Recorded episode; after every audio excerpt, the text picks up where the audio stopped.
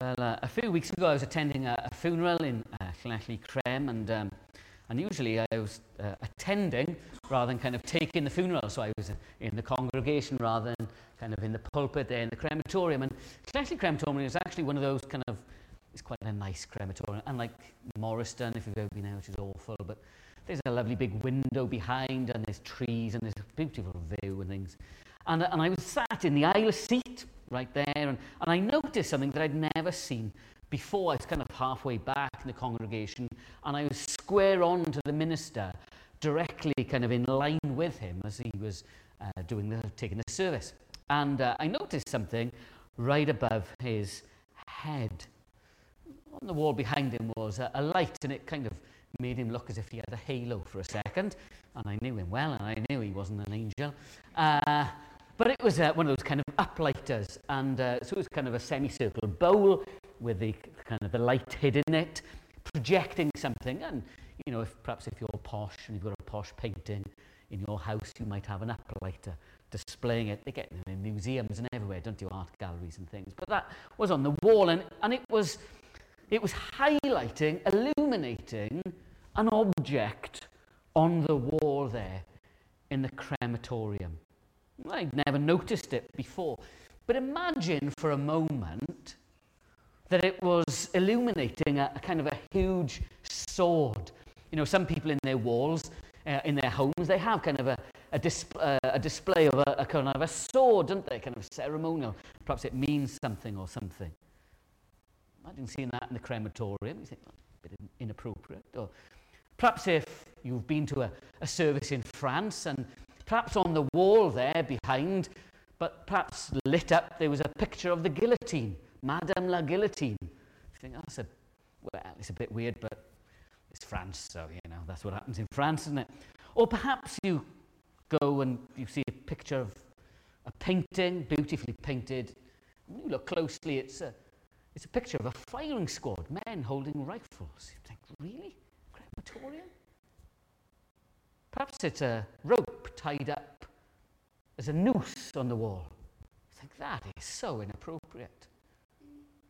Or it's an electric chair, picture of a symbol of execution in America. You think, why would you have that? Or perhaps even worse, there's a picture there of a gas chamber from Auschwitz in a crematorium. You say, what's going on? Why would you? Why? Would you have that? It's so wrong, so inappropriate. On the wall in the crematorium, Llanelli, a simple wooden cross. An object of execution. A wooden cross. Nobody in the crematorium batted an eyelid. Most people didn't even notice it. I noticed it for the first time because just because of literally where I'd sat and the kind of the angle of it, I'd never even noticed it before. Because nobody thought it was terrible, nobody was shocked, nobody was appalled. Even in the congregation of the funeral, probably people were wearing a, a metal cross with a gold chain holding it in place. A symbol of tortuous execution on the wall and hanging around our necks. Because we've had 2,000 years to get used to the idea, haven't we, that an instrument of tortuous execution should be the symbol of our faith, a symbol of our identity. And as we'll see in closing this morning, a symbol of our sure and certain hope as well this morning. You see, the cross, we have to remember, and we need to remember, the cross was a, was a method of execution that the Romans used, particularly on slaves. And not long after it was used, it was outlawed because it was so horrendous. It was always illegal for a Roman citizen to be crucified. They never did it to their own because it was so bad. It was never talked about in polite Roman society. You would never ever talk about it in a polite dinner party if you were Roman.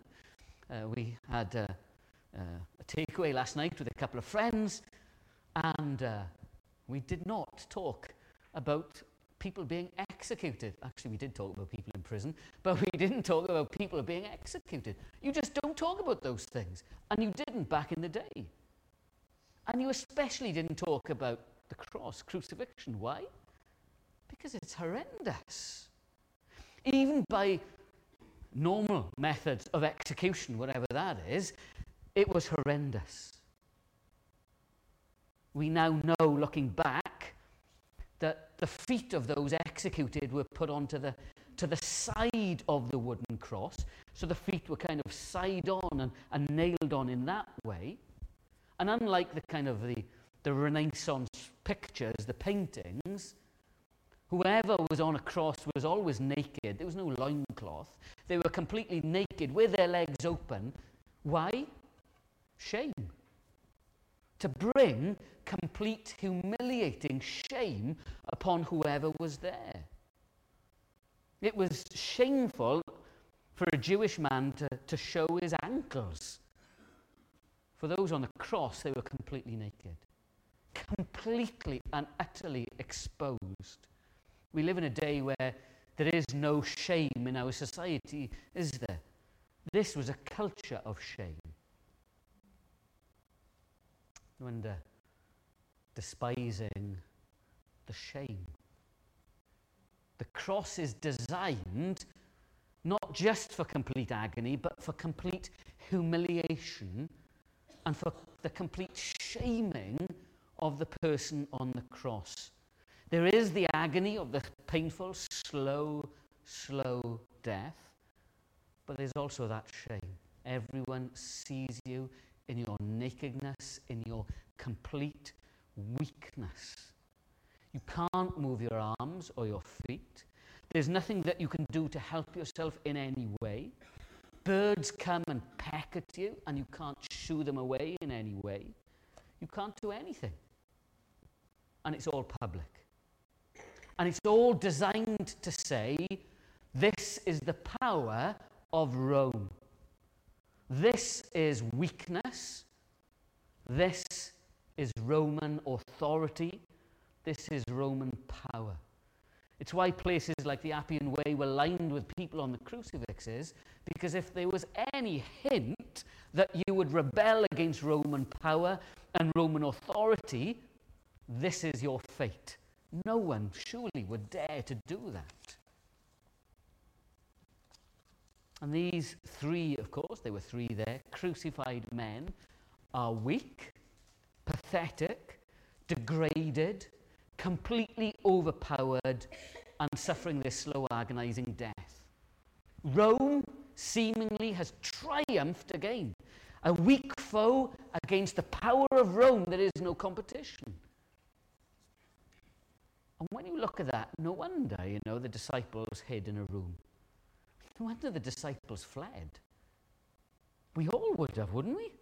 When you see that, we all would flee, flee in weakness against the Roman power. Rome triumphs. Jesus and the other two are in weakness. The picture is one of defeat. The picture is one of loss. The Jewish leaders have won. The Roman soldiers have won. And then we come to 1 Corinthians 1. And 1 Corinthians 1 reminds us this is the power and the wisdom of God.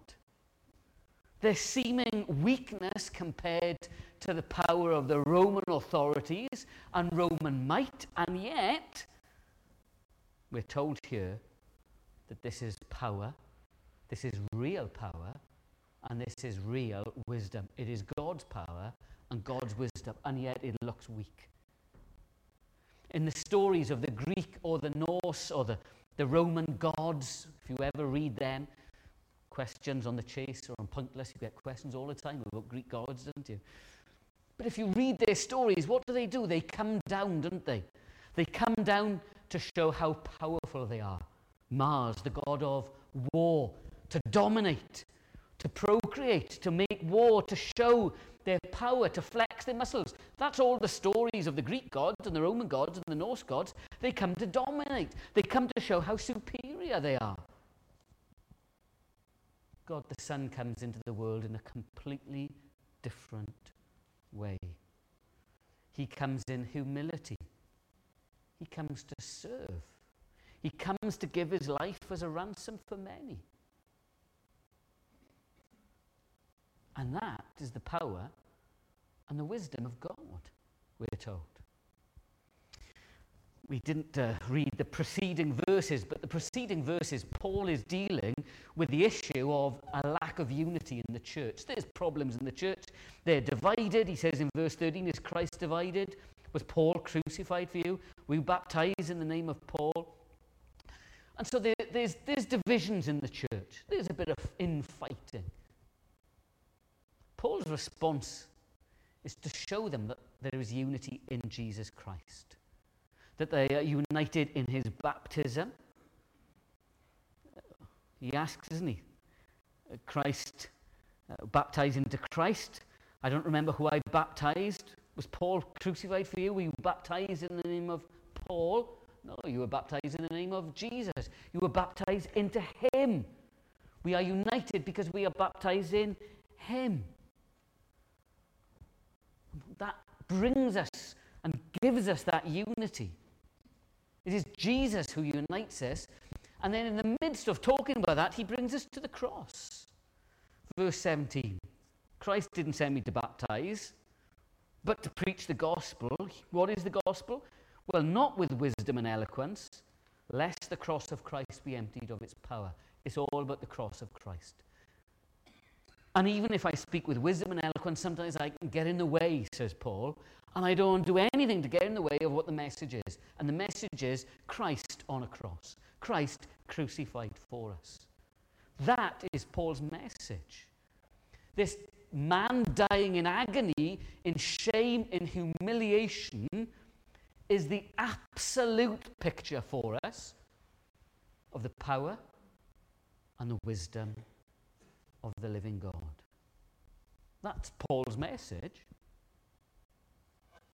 And the message of the cross of Jesus Christ is the message that Paul gives us. You see it there in verse 17. You see it in verse 18. The message of the cross is foolishness to those who are perishing, but to us who are being saved is the power of God. Verse 23 We preach Christ crucified, a stumbling block to Jews, foolishness to Gentiles, but to those whom God has called, uh, both Jews and Greeks, Christ, the power of God and the wisdom of God. It's those two things, and the, the highlight of power and wisdom is the cross. It's Jesus dying. Well, let's have a look then at this. The first thing we see is this the message must be cross centered. Paul is, that's what Paul is simply saying. The message must be cross centered. It's not that this is a foolish, foolish preaching. This is about the foolishness of preaching. It's not the way to deliberately be foolish in what we say and do and everything else. No, no, that's not what Paul is saying. He's basically saying that, that it's the fool that people think that it's foolishness preaching this. But Paul says it's the message. The world thinks it's foolish. And when you look on, you think, you think, well, of course he would think it's foolish. Rome triumphs, Jesus dies, of course that's foolish. But God says this is power and wisdom. And Paul says this is the message. We've got to remember that. Over the years, I've heard some wonderfully helpful messages David perhaps facing Goliath. And, uh, you know, David is lifted up and gets rid of Goliath, and we're told you need to have the same faith as David. You need that bold courage that David had. You know, you can be a David or you can be a Daniel and stand up, and you need that boldness. That's what you need. Or somebody preaches about the Good Samaritan, you know, and, and you need to be a helpful, sacrificial friend to those in need, and, you know, give to the food bank and have a heating hub and all that kind of thing, and that's a good thing to do, and that's helpful. But there's a problem, isn't there, if that's the message? Because a Unitarian can preach that message. Even a Muslim can preach that message. Even an atheist can preach the message be a good neighbour, help those in trouble. That's a universal message that can be preached by universalists. You know, we can hear good messages about Jesus, and they can be helpful. But Paul says without the cross, it's not the gospel. Verse 17 Christ didn't send me to baptize, but to preach the gospel. What is it? Well, not with wisdom and eloquence, lest the cross of Christ be emptied of its power. Paul is saying it's all about the cross of Christ. That's the message. That's the gospel. That's the good news, which is what gospel means. The world looks on and says, well, that's just foolish. Paul says that's the power of God. That's the wisdom of God.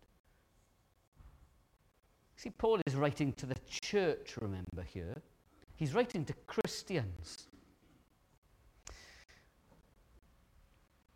And don't think that when Paul is talking about those Jews demanding signs and Greeks looking for wisdom, don't think that he's just looking outside the church. He's looking within the church as well. I mean, people outside the church are looking for power, they're looking for wisdom, but so do we. We look for wisdom and power in the wrong places in the church, don't we? Oh, if only the Lord would save, and we think of someone wise or in the world's eyes or powerful in the world's eyes. If only the Lord would save our prime minister or our first minister or our local politician or big celebrity that's your favourite. If only the Lord would save, I was going to say the Welsh rugby captain, perhaps not at the moment.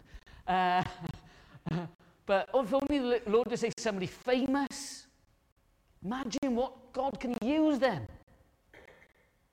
But we're looking in the world's eyes at power and wisdom. I was really struck a few weeks ago.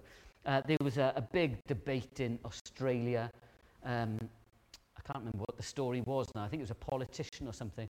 It was a chief executive of a rugby team or a, a Aussie rules football team or something, who basically went to a church and uh, and they basically in the church preached the Bible and they'd actually preached the Bible and this sermon had gone on YouTube and it actually been before this guy kind of started even attending this church. But this man was a Christian and had to basically had to resign after a couple of days of being chief executive of this big Aussie rules team.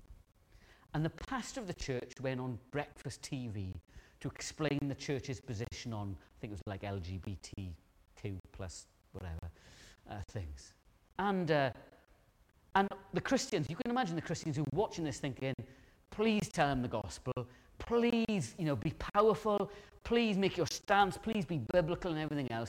And in a typical kind of breakfast TV, the pastor didn't really get a word in edgeways, and he was just kind of assaulted verbally by the person who was doing the breakfast TV news.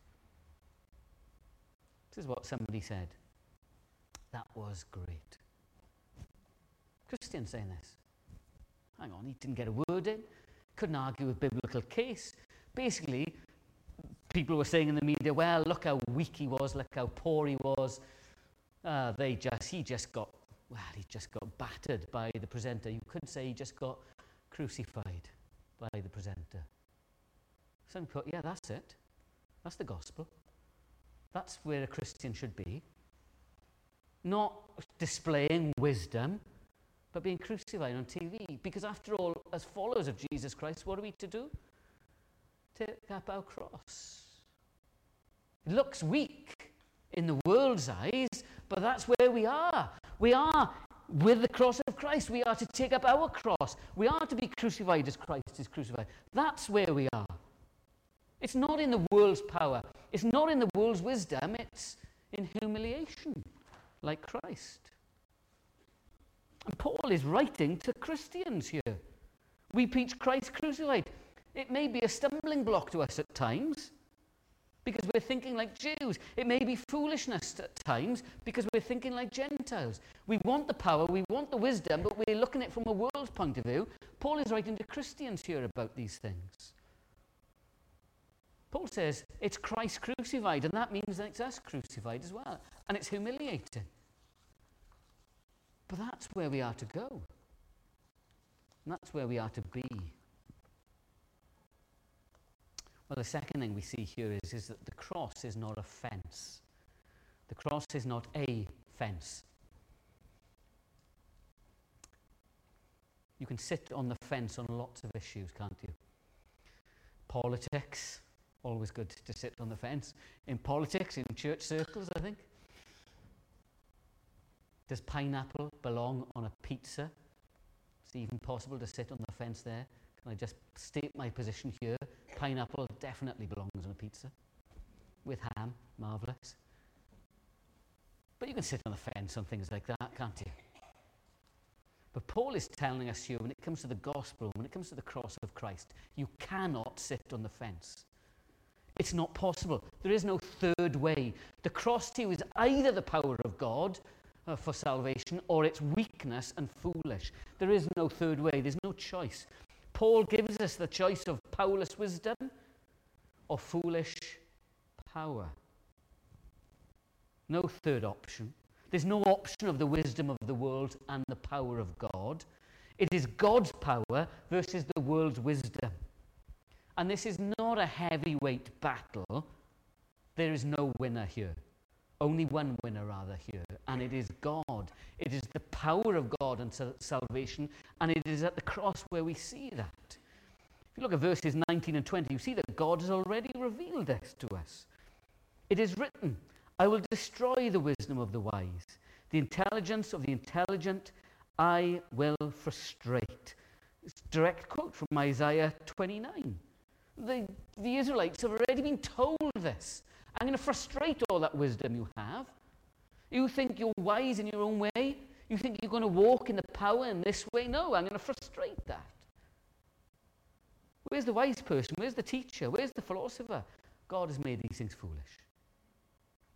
You can't compare it. God has destroyed these things and is destroying these things. When we try to add our own wisdom, this is what happens. And the key word in the whole paragraph actually is wisdom. It's used eight times. And the key idea here is that Paul is saying we dare not mix man's wisdom with God's revealed message. The entire section is on wisdom right through to chapter 2, verse 16. It's all about the wisdom of God. And it presents time and time again these contrasts between the revealed of, word of God and the wisdom of men. God's wisdom, revealed primarily where? In the cross. But of course, not everyone sees it. And Paul gives us ways that people respond to the cross, even in the church, remember. And some stumble at the cross, verse 23 a stumbling block to Jews. The attitude of some Jews, including Jews in the church at Corinth, as Paul is appealing for unity, is that they're stumbling over the cross. They're carrying their baggage, their background with them. And we do that as well, don't we? whatever our background is, we take it with us into the church. And their emphasis, because they're Jews as well, Look what Moses did. Look what Elijah did. They're looking back for past miracles. We want a Messiah who will get rid of the, Jew, the, the Romans. We want a Messiah who will do this. We want a church that will do that. They're looking for miracles. They're looking for miraculous signs. Compared to the parting of the seas, compared to Moses' outstretched arms, the outstretched arms of Jesus look weak. His death comes instead of life coming to the Israelites. It looks weak, of course it does. All those miraculous events showing God's power are nothing to seeing God's power at the cross as Jesus weakly dies. But you see what's happening. The Jewish people, they don't understand their own scriptures. They don't understand the Old Testament. They're looking for a mighty conqueror to defeat the enemies and set up a new kingdom. Even in the book of Acts, in Acts 1 6, the apostles are looking in the wrong thing, uh, in the wrong place, as the, or to the wrong thing to Jesus. The kingdom that he's going to set up is completely different to what they think is going to be like. And you see, we can do the same thing in the church. We want a Savior who will bring glory and ease to our situation. How many times do we pray for revival? Lord, revive the church. Make the church powerful again. Why? Bring loads of people in, save loads of people. Yeah, great. Why? To bring glory to Christ or to make our lives easier. So that we're not the only ones on our street, so that we're not the only ones in work. When we're surrounded by other Christians, that's easy and easier. And so we can have the wrong motives, can't we? We can stumble over the cross. See, the Old Testament Messiah must suffer and die. Passages like Psalm 22, Isaiah 53, and others, they point us towards a Messiah who's not going to conquer the Romans, but one who's going to come and suffer. And going to understand that the Messiah must suffer and die before he can enter into his glory.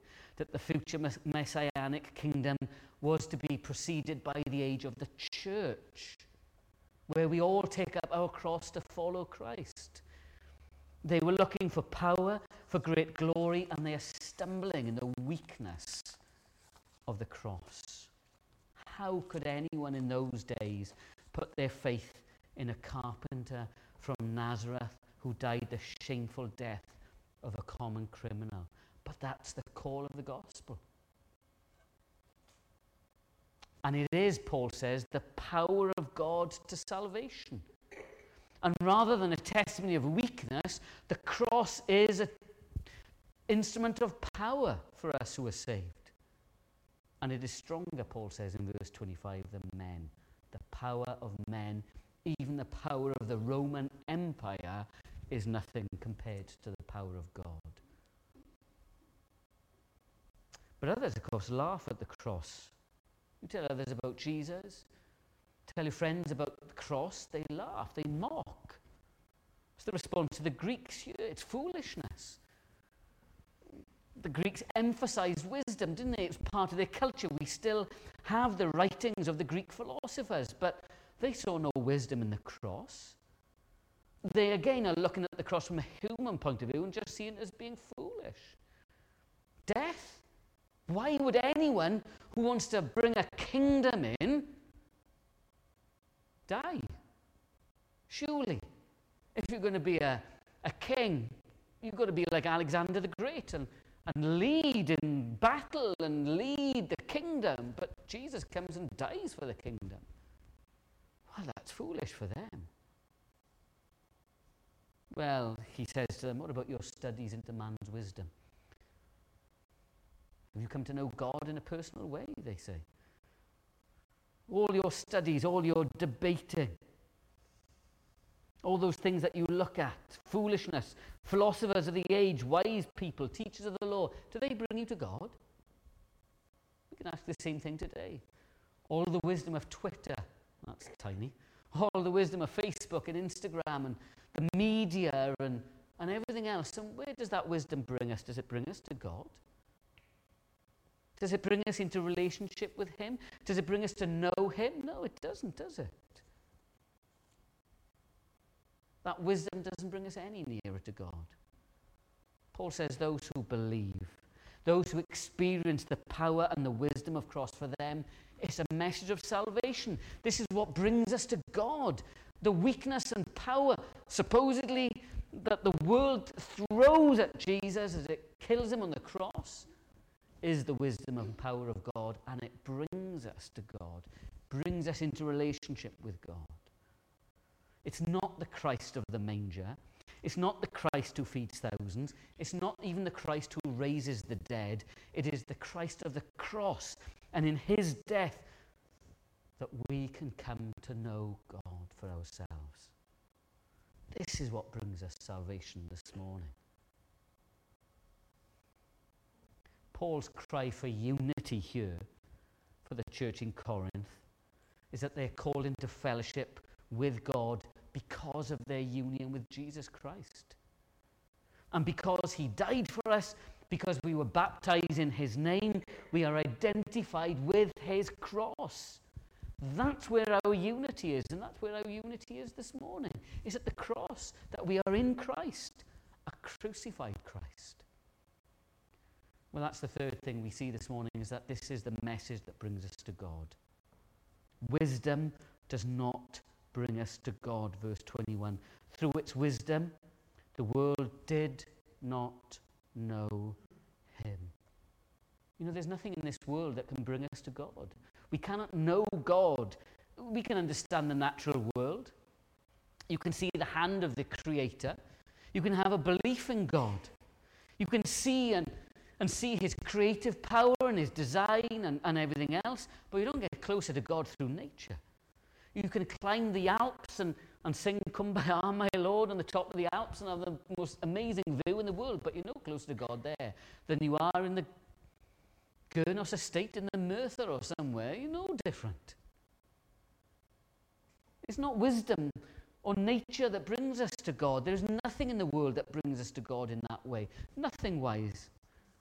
And miracles don't bring us to God. Supposed power does not bring us to God. A few weeks ago, at the end of October, it was Reformation Day. Looking back to the reformers, Calvin and Luther and the others, returning and remembering the church, the truths, you know, faith alone, in Christ alone, by his grace alone, to the glory of God alone.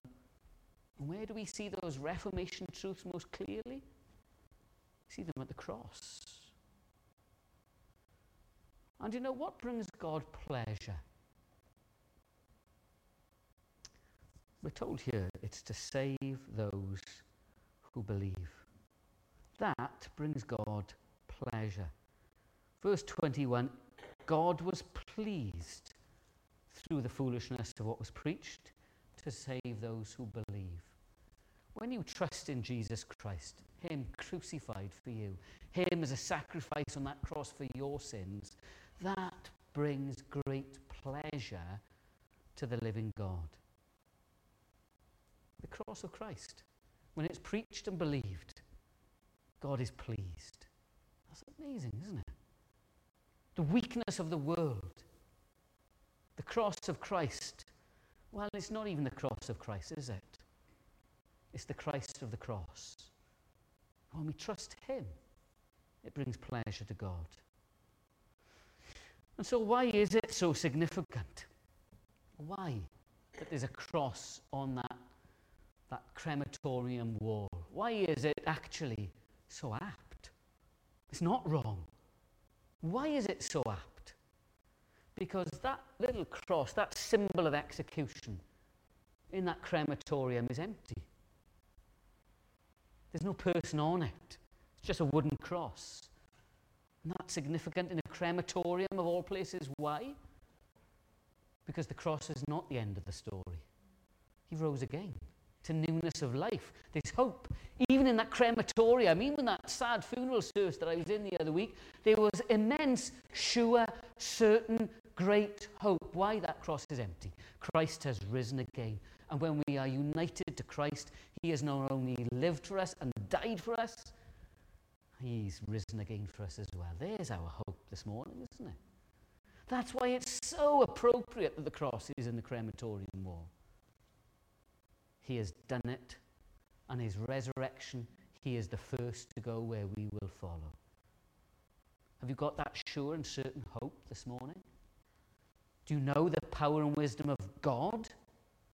Are you looking in the wrong places or are you looking at the cross of Christ? Are you looking at the Christ of the cross this morning? He is your hope and He is our only hope this morning.